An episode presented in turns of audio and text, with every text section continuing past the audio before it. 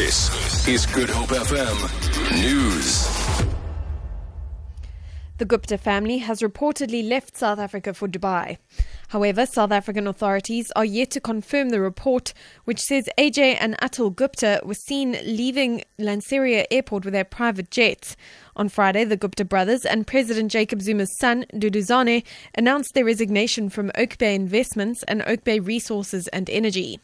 The Gupta family has come under increasing pressure due to allegations that it influenced President Zuma's appointment of ministers.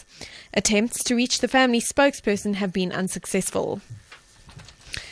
The following story has graphic details which may offend some listeners, including children.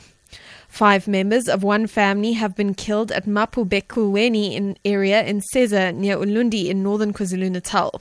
It's alleged that five gunmen ransacked the Zondo homestead last night and set alight a hut in which three family members were burnt to death. The attackers then shot a 33-year-old man execution style and hacked to death a child. The victims were between 3 and 60 years old.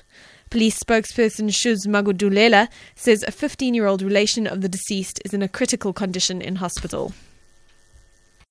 Residents of Hopefield Informal Settlement say they are not interested in participating in this year's municipal elections because of poor service delivery. They continue to burn tires, preventing everyone to go register. Police have fired rubber bullets and tear gas to disperse the crowd. IEC officials are under heavy police guard and no registration has taken place since yesterday. The man who was shot claims police shot at him while he was sitting at home. For SABC News, I'm Sitole. We apologize for the incorrect sound clip. Police have shot and wounded a man after firing rubber bullets at angry protesters in the Hopefield informal settlement in Ennerdale, south of Johannesburg. Residents have been protesting since yesterday and have boycotted the voters' registration drive. They accuse their ward councillor of not doing enough to facilitate development in their area.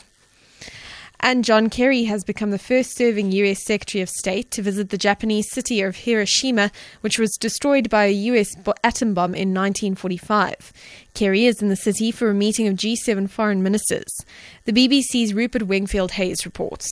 Japan's Foreign Minister Fumio Kishida was born here in Hiroshima 12 years after the city was obliterated by an American atomic bomb. As the host of this year's G7 summit, the issue of nuclear weapons is very personal for him.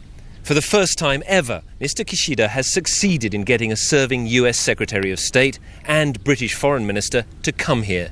And on Monday, they will lay wreaths at the Hiroshima Peace Memorial. But Japan wants a commitment from the US, Britain, France, and other nuclear armed states to drastically reduce their nuclear stockpiles. For Good Hope FM News, I'm Amy Bishop.